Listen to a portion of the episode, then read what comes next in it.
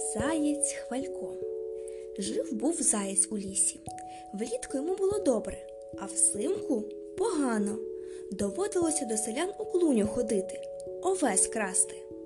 Приходить він до одного селянина в клуню, а тут уже стадо зайців. От він і почав перед ними хвастатися. У мене не вуса, а вусища, не лапи, а лапища, не зуби, а зубища. Я нікого не боюсь. Зайці розповіли тітці вороні про це нахваляння. Тітка ворона пішла розшукувати і знайшла його під калиною. Заєць налякався.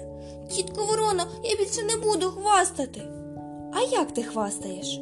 У мене не вуса, а вусища, не лапи, а лапища, не зуби, а зубища. От вона його трішечки і полупцювала. Більше не хвастай. Якось упала ворона з паркана. Собаки на неї накинулися і давай термосити. А заєць це побачив.